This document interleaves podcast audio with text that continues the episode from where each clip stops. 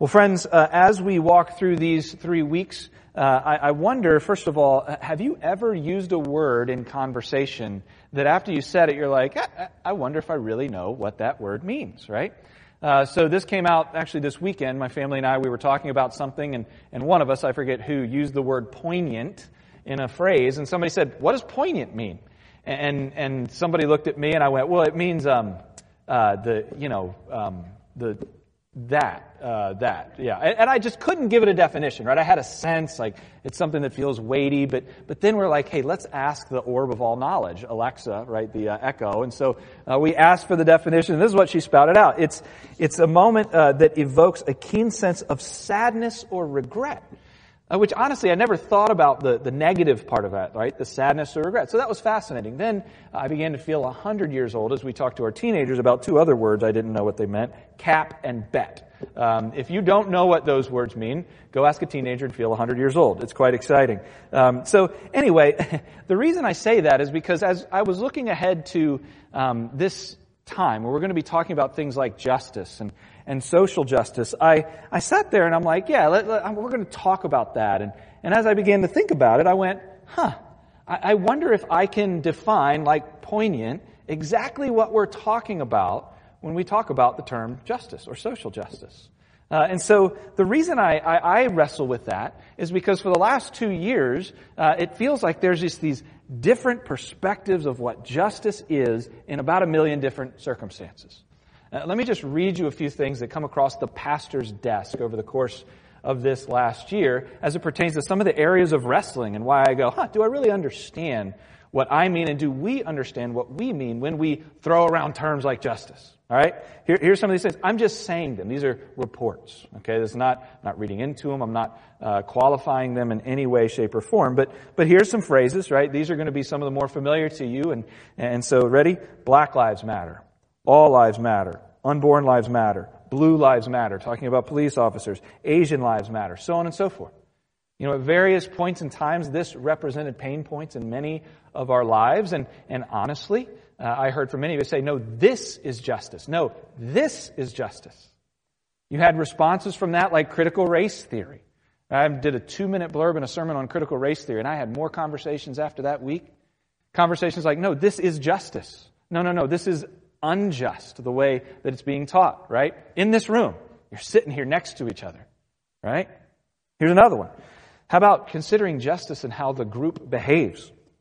One story uh, of a conservative Christian high school student, not at a Christian high school, uh, who basically uh, was asked by a group of people how they felt about a certain person's lifestyle, and they they shared maybe in a in a moment of lack of emotional intelligence and how they actually said it out loud, but, but immediately uh, the words, you're canceled, came out of the person's mouth in the group. And, and he was dismissed and went to another group where he was basically uh, berated in a similar way. Now, I know there's some of you who are sitting here going, yeah, that's just the woke mob, but let me just turn the corner a little bit, right? Uh, turn the corner and on the other side of the ball, right, people who uh, would claim to be Christian conservatives on the political end will quickly just throw down the term Marxist to do their own form of canceling of another point of view they disagree with, or libs or Dems, or for my wonderful Christian friends who are like, I don't slander the president, but I love the phrase, let's go Brandon, right? Um, you might not even know what that is. You don't need to Google it, but, but you know, it's just interesting to me um, what version of mob justice there is actually justice. When we just slow down and think about it. How about this? We've talked about things like the immigrant already this morning. So, what does justice look like there? You know, what if somebody isn't a legal refugee? What if they're illegal? We love and serve many of those folks through our Grow ministry. Is it just? Is it good? Is it right to do that? But what about those who are putting uh, just a, a un, unsustainable pressure on our systems? That's unjust as well. How about in the Christian world? The most, one of uh, probably top three most popular podcasts this year was about a pastor in the Northwest who built this church empire of about 50,000 folks. And then it came to, to light that he was abusing power. And that ministry basically disintegrated. There was carnage everywhere in the wake of it. And Christianity Today grabbed it and made it a 15 or so hour podcast. where basically it was just 15 hours of here is all the horror that came out of this man and his ministry. And so my question is, I even, li- I listened to it, right? But my question was, is this good that I'm listening to this? I mean, it does give voice to the victims, yeah, so maybe there's justice there. In some ways, it does act as a cautionary tale so that people like myself don't float in that direction. And at the same time, I sat there in a very uneasy way going, I haven't heard this man's voice once. Now, admittedly, he declined to be on it, but I'm not sure I would put my hand up to say, hey, would you like to come and talk about a podcast that's all against you and we're going to have about 100 people who say you are bad and terrible? Not sure I'd put my hand up for that job, right? Where's justice there? Right? And, and I'm not saying good or bad or indifferent in a lot of these areas, but, but I guess my question is, even for myself, is, is if the people in this room, many of whom claim to be a follower of Christ, many of whom have stood up here and said and taken a vow to say, I am putting myself underneath the authority of God's word. How's this for a visual for you, right? You've said, I'm putting myself under the authority of God's word. Yet at the end of the day, I have a totally different perspective of justice in this one circumstance. And in some cases, I'm not even willing to come to church and worship with you or have a meal with you, or if we start talking about that sense of worship, then I'm done. I'm out. I struggle with that, friends. So it's lead me to conclude this. Either we, and I put myself in this category, as we struggle through it, we, we don't know what justice actually is, or we operate according to our own standards. That, that, that's at least part of my conclusion. And, and, and that's honestly where this sermon series, you're kind of entering into my lab for the next three weeks. I'm sorry, this can get a little crazy, so hang on. But, but it's me just kind of like unpacking things and getting down to the basics, saying, hey, what's the base layer of justice? And then how do we build upon it? It's not going to be exhaustive, but uh, you're kind of entering into my head. It's a little scary. I apologize in advance. But, but, but that's just kind of where I want to dig. Lord, um, what do I mean by justice, and what do you mean by justice? Um, so if you would, let me just pray uh, as we begin, uh, and then we'll dig into this idea a little bit deeper. Well, Lord, um, as we come to this time, uh, admittedly, uh, as I've mentioned some of these pictures, words, phrases, moments, man, some of us got real uncomfortable in our seats. And, and I'll admit that uh, over the course of the last year, I have had many of those moments. And, and Lord, um, even today, there's just so many questions about what's just, what's right, Lord, from a pandemic to, to what's going on with race in our country and politics. And, and Father, we just want to humbly come to you and just ask you to guide us. Ask you to guide us through the power of your word, to, to show us what justice means uh, as you would like us to see it. And Father, would you make us a just church, Lord, that operates in our society justly? And so help us get there. And, and Lord, I do also pray. My heart is heavy this morning for my friends who are watching. And, and this moment of the pandemic feels remarkably hopeless to them. Lord, there are some who are vulnerable, who uh, are just sitting there going, Lord, what? What on earth? I, I can't even go to worship uh, you uh, corporately right now. Father, I just pray that you will draw near to them. Uh, Lord, I've talked to so many people in the education field, from administration to teachers, who are just tired, and these weeks have just lent a different level of exhaustion. Would you minister to them right now and, and just give them what they need to walk through these next days? And uh, Lord, I also pray for our healthcare workers. Father, would you give them great wisdom and uh, Lord, would you be with them and protect them and encourage their hearts? Uh, and Father, we do pray for our global leaders. Um, Father, they're, they're admittedly in an impossible uh, moment, uh, Lord, where they feel the burden of life and they look at a nation where 50% agree with you and 50% want to come and burn your house down. Lord, that is a tough place to be. And so be merciful to them. And uh, yeah, Lord, would you just be with us? Would you uh, govern and protect my words and help me to love? Uh, the congregation as I preach today. Uh, Holy Spirit, work in and through your word. We pray these things in your name. Amen.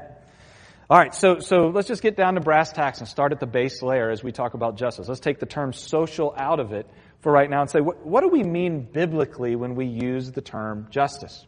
All right, so um, let me first of all tell you, it's been uh, the word justice appears in the Old Testament about 115 times in the English Standard Version of the Bible, but, but it's used to translate two different words. The one that's most commonly used is mishpat, which means a judgment, or it's the rule that should guide judges. All right. Now the other one is a little bit more helpful filling out what that means. It can mean sedek or sedeka, which means righteousness. So justice is very similar to righteous or right or moral living. Okay? In the New Testament, we see something very similar where the term justice represents uh, this idea of a krisis or krisis. I can't speak in Greek, uh, but it means judgment. Again, similar to the first definition from the Old Testament, but from the New uh, also. But the second one is also righteousness.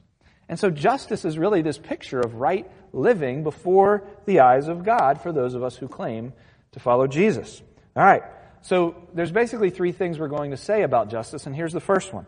As we read our Bibles, we find that justice is a standard. It's actually a, a fixed standard that God unpacks for us. A standard meaning it, it, it conforms to an accepted standard of values. Let me unpack that. The, probably the most basic layer is this idea of equity. Equity. As we wrestle this through in Scripture, let me give you some of the pictures of this. In Leviticus 19, this is the law that God gives to his people. So you've got to remember where they are. They're coming out of Egypt, right? God has made them a, a large group of people in Egypt through the wilderness. And then he's saying, hey, now you have to live before a holy God in a way that honors me and loves one another. And so this is the law he begins to give them, and this is what justice looks like. Ready? He says, You shall have just balances, just weights, a just, a, a just ephah, and a just, a just hin. These are uh, forms of measurement. I am the Lord your God who brought you out of the land of Egypt. So in part, he's saying, Hey, y'all are going to need to start buying stuff from each other. As you do, as you go to the market and you buy things like grain, you're going to put it on a scale, and they're going to put weights to counterbalance it to say, Hey, here's how much money you owe. And he's saying, as you do this, you need to use the same forms of weight for each person. So if you see uh, somebody coming up here like, oh, I want to take a little bit more money from that person, you don't use a different sort of weight to get them to pay more. And so it's just part of the ebbs and flows of, of working in society. Leviticus 24 says, You shall have the same rule how you treat others for the sojourner, the immigrant, and for the native, the person who looks, sounds, acts like you, and has the same background. For I am the Lord your God. And so he's saying, we can't we can't differentiate between, um, you know, whether or not they're, they're Jewish, they're, they're, you know, uh, following uh, the Jewish faith, or they sound the same or speak the same languages. You need to treat each other the same with equity. This also bleeds over into law. Deuteronomy 16, talking about how the judges act. It says, You shall appoint judges and officers in all of your towns that the Lord your God is giving you according to your tribes, that they shall judge the people with right judgment. You shall not pervert judgment. You shall not show partiality, and you shall not accept a bribe, for a bribe blinds the eyes of the wise and subverts the cause of the righteous. And so this is when it's talking about when you're making ruling, especially in law, we're not to show partiality. And that's really hard to do if you're a human, right? James pulls that up uh, in his book where he says, hey, uh, as you come to church, you are not to treat someone who comes and sits down, uh, who's dressed all nicely, differently than you will the poor who comes into your midst. Okay? The New Testament has a picture of this as well in Colossians 4. It says, uh, Masters, treat your bondservants justly and fairly, knowing that you also have a master in heaven.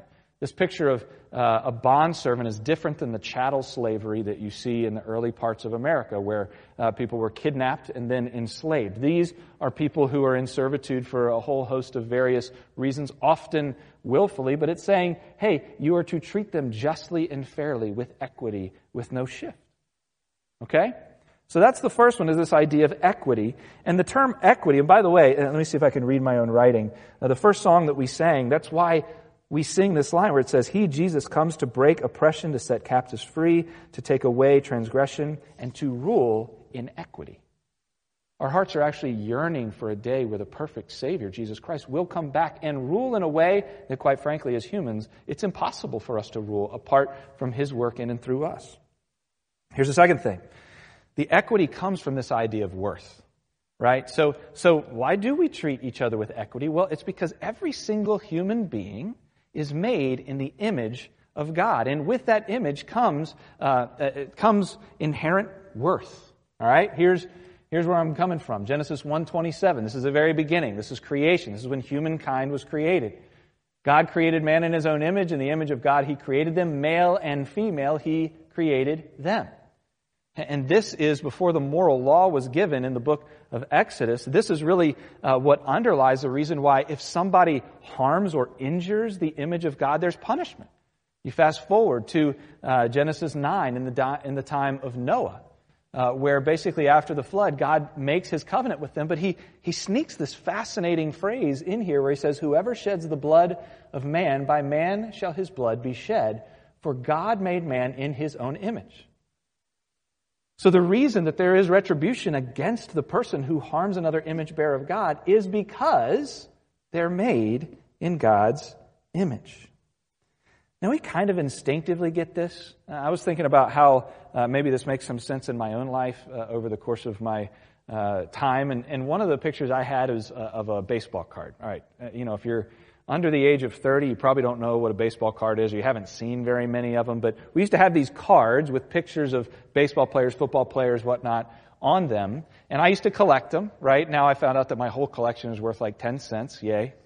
Glad I collected for so long. But uh, I had this one card that was just so valuable to me. It was called Bo Black and White. All right, so it was about Bo Jackson. Bo Jackson was one of the best uh, dual sport athletes that's lived, at least in my opinion. he played um, he played professional baseball for the Royals, uh, and he was an All Star there. He was also an All Pro uh, in the NFL for the Raiders before he had a catastrophic hip injury. But the card that I loved, I just loved to watch this guy. I'm like, you can play pro sports in two different sports and, and be an All Star in both. It was just amazing to me. So this picture was him. It's a black and white photo. He's not wearing a shirt. He has shoulder pads on and a baseball bat, and he's got his arms draped over, and he's just sitting there. It was just the coolest baseball card in the world. So let me ask you this question. It was valuable at the time, right? It was worth a lot more than it is today. and, and why was that card valuable?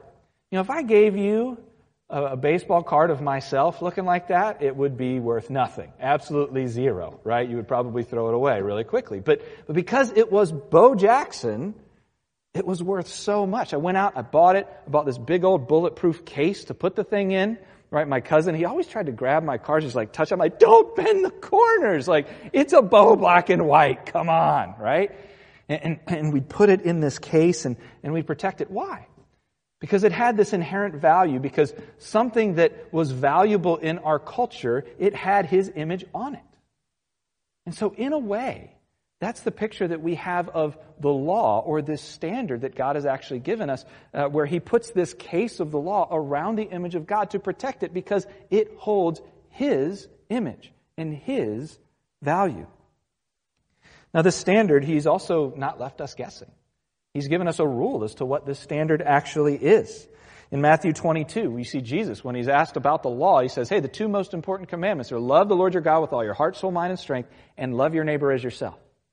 And what he's doing is he's pointing back to Exodus 20 uh, with the Ten Commandments. The first four laws you can squeeze into love the Lord your God with all your heart, soul, mind, and strength. Have no other gods before me. Don't make another image. Don't take his name in vain. Honor the Sabbath and keep it holy. And then the last six commandments is what it means to love your neighbor as yourself. And so just think of this briefly. Honor your father and mother. Do you know what that is? That's, that's protecting the dignity of, of authority that he has given to authority structures within um, uh, humanity. Thou shalt not murder. It, it's a protection of life. And it's not just against murder. Ethicists unpack this, and honestly, God himself unpacks this in books like Deuteronomy, where he says, hey, it's not just going out and killing someone, but it's also uh, building a layer of protection on the parapet of your house, right? They used to have these kind of rooftop decks, right? Uh, maybe that's as close as we're going to get in our culture. But, but he's telling them, hey, put a rail up to protect human life so they don't go falling off. It's not a random arbitrary word, but it's an unpacking of what it looks like to not murder. You have, thou shalt not commit adultery. And do you know what that essentially means? It's a preservation from sexual exploitation and, and its integrity of, of sexual relationships. Thou shalt not steal. It's honoring the image of God by saying, hey, uh, don't steal another image bearer's stuff, right? There are certain rights there. Thou shalt not lie. Do you know what that does? It's there to protect the image of God from damaging lies and slander and defamation of character, which, oh, by the way, we run by pretty quickly now in our culture. Thou shalt not covet. It's protecting the image of God from insidious greed and envy.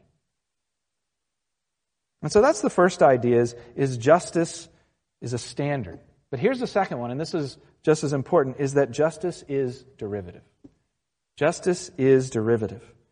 Derivative means something that is based on another source. Friends, every single one of our senses of justice, whatever it is, right? Maybe it's based in God and maybe it's not, but, but it comes from something else. And what scripture holds before us is, is the God of the universe, the creator God, is that derivative source that justice comes from. He is a picture of perfect justice, right? And we must study him and know him in order to understand how we are to live out a just life before others. The New Bible Dictionary says this Life's highest standard is derived from the character of God.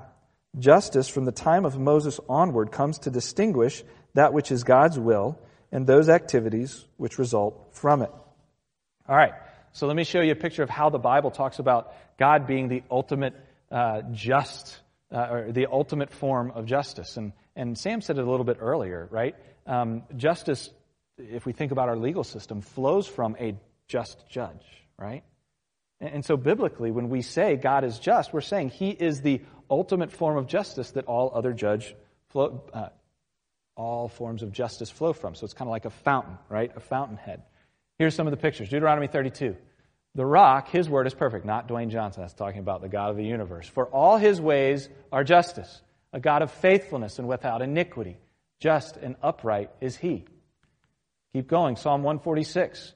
God executes justice for the oppressed who gives food to the hungry. The Lord sets the prisoners free. The Lord opens the eyes of the blind. The Lord lifts up those who are bowed down. The Lord loves the righteous. The Lord watches over the sojourner. He upholds the widow and the fatherless by the way, but the way of the wicked he brings to ruin. Is there one more? Yeah. And then you move forward to the New Testament, and it talks about uh, God in, this, in the form of Jesus, right? Here in Revelation 15, it says, They sing the song of Moses, the servant of God, and the song of the Lamb, the Lamb being Jesus, saying, Great and amazing are your deeds, O Lord God Almighty. Just and true are your ways, O King of the nations. Let me say this. I know, right? We, those of us who started the Bible reading plan uh, January 1st, good for you. You're going to read through that Bible in a year. I think you're going to do it this year. But I just got to warn you, mid February to about the end of March is tough. Because you get to Leviticus and, and Deuteronomy, right? And what is that? It's the law. Now, the cool thing about God's Word is He, he reveals Himself to us in different ways. Narratives, right? Uh, you have letters from Paul, but He also gives us legal documents. And they're hard, but I promise you, if you spend time studying God's law, studying Leviticus, do you know what we see? We see the character of the lawgiver. Every single law that is given to His people reflects some aspect of his character. And I know you're still having a hard time being like, really? Can I read Leviticus and, and worship? Well, I will just tell you this. When we lived in St. Louis, one of my professors, a guy named Jay Sklar, who now has a commentary on Leviticus, Jay Sklar, Leviticus, write it down. But, but he used to bring 150 businessmen and women from around St. Louis at 6 o'clock in the morning to the seminary campus to teach on Leviticus for a year. And they just left worshiping. I don't think I could ever pull it off, but man, that brother, he knew how to teach it in a way that just brought us straight to Jesus.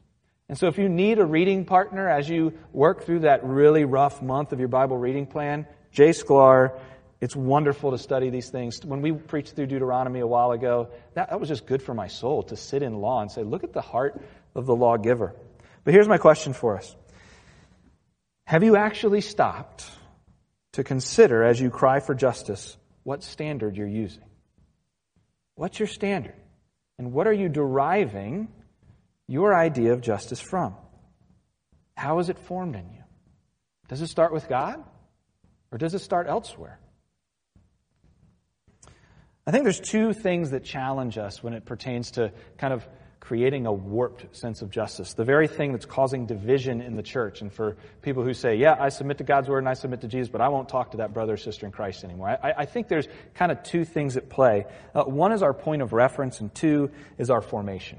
Uh, let me give you this idea of a point of reference and, and unpack for you a little bit about why it's so important to understand where our source of justice is coming from. Now, Rebecca, Rebecca McLaughlin wrote a book called Secular Creed. If you don't have it, it's a little book. It's about the, the issues of justice that uh, is pushed to the forefront in our day. She does a great job engaging with those things in a way that is empathetic uh, and really uh, engaging well with those who are suffering, but also in a way that's biblical. I think it's good for teens, especially juniors and seniors uh, in high school and college students, but even beyond. But, but she says this with the importance of our point of reference being the God of the universe. She said, If there is no God who created us in his image, then human equality is a myth. Let me read that again. If there is no God who created us in his image, then human equality is actually a myth. Now, she quotes uh, atheist Yuval Noah Harari, who has written a very popular book uh, in cultures outside of the church called Sapiens. Uh, he actually says this Homo sapiens have no natural rights just as spiders, hyenas, and chimpanzees have no natural rights. That, that's his outworking of, of atheistic evolution. McLaughlin goes on to say, in fact, if we look to evolution as our only origin story and try to squeeze our ethics from its scientific husk, we have at best the idea that one should sacrifice only for members of one's genetic group. The idea of loving those whose origins lie in a different continent is dead in the primeval waters. I think if you work that out, that is our endpoint. That is what must, we must conclude if there is no God. Now she goes on to say this. None of these points suggest that secular people don't believe in love across racial differences. She's talking about race in this instance. She said many do, but they do so on the basis of unanchored faith, clinging, whether they realize it or not, to a raft of Christian beliefs. She finally says, In a world without God, I may hate race based slavery in the same way that I hate olives, right? Tim Keller would say it differently. He said, In a world without God, where there may be moral feelings without God, it doesn't appear that there can be moral obligation. Friends, we could live in a society that deems justice as something totally different and land in a totally different place. We could, uh, yeah, we could live in a community of cannibals and say, well, that's just. Right? We're kind of untethered if we don't believe in a derivative justice that comes from a creator God. Here's a second thing that I think is, is troublesome as we engage in justice is it's our formation.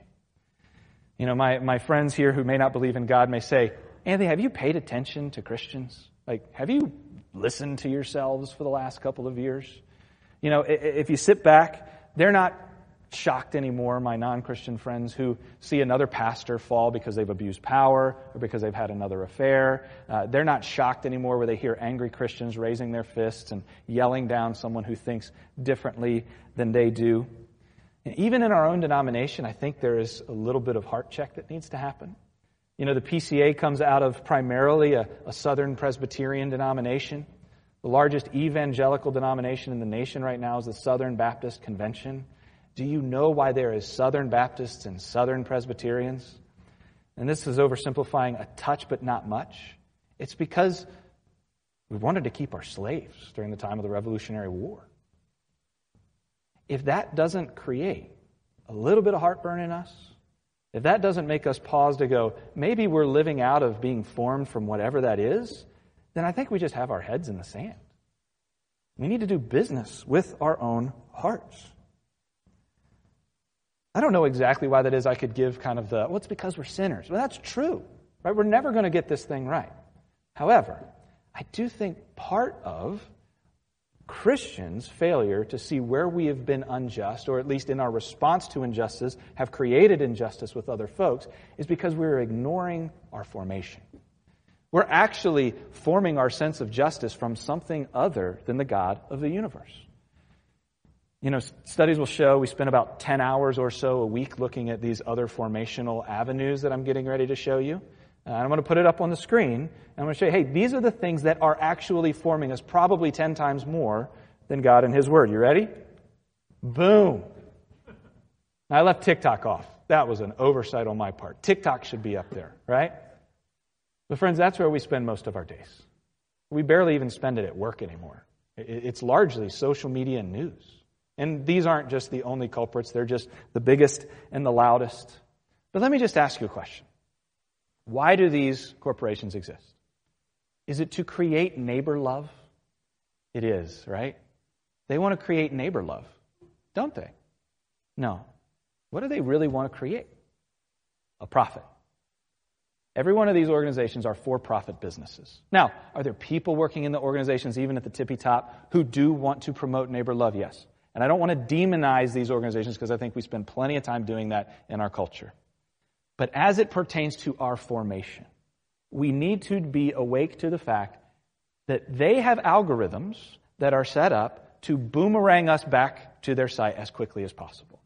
They want to trigger our amygdala and say, get back there. Get back there. And they push us further and further in our trenches. They, they will fire people who don't write according to their philosophy of writing. Not because of love of neighbor. Right? I mean, if we're honest.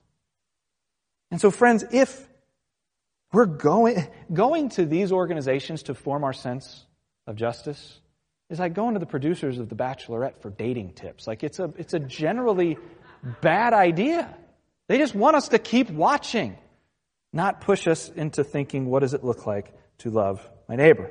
So, have you stopped and thought, what or who is forming your picture of justice? You know, if we go, well, no, it's my political party. Well, guess, guess what the commodity is in the political world? It's power, not money.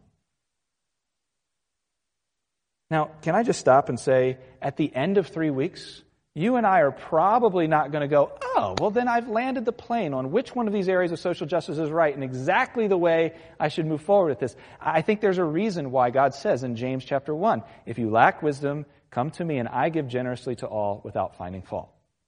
At the end of the day, the Lord is going to leave us in a position where we are dependent on Him.